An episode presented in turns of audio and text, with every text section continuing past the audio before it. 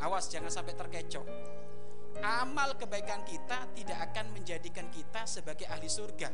Tapi ingat, bukan berarti kita tidak mengamalkan kebaikan. Awas.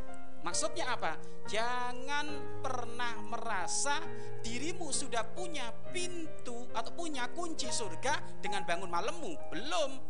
Belum bisa. Kenapa? Karena yang menjadikan masuk surga bukan malam bukan bangun malam kita, tapi yang menjadikan kita ahli surga itu karena rahmatnya Allah, kasih sayang Allah. Baginda Nabi Muhammad SAW menyebutkan di dalam hadisnya, la yudkhila ahadukum tidak bakal masuk surga salah satu dari kamu sekalian la yudkhil la yudkhila ahadukum al jannata bi amali tidak bakal masuk surga salah satu dari kamu sekalian bi amali sebab amalnya.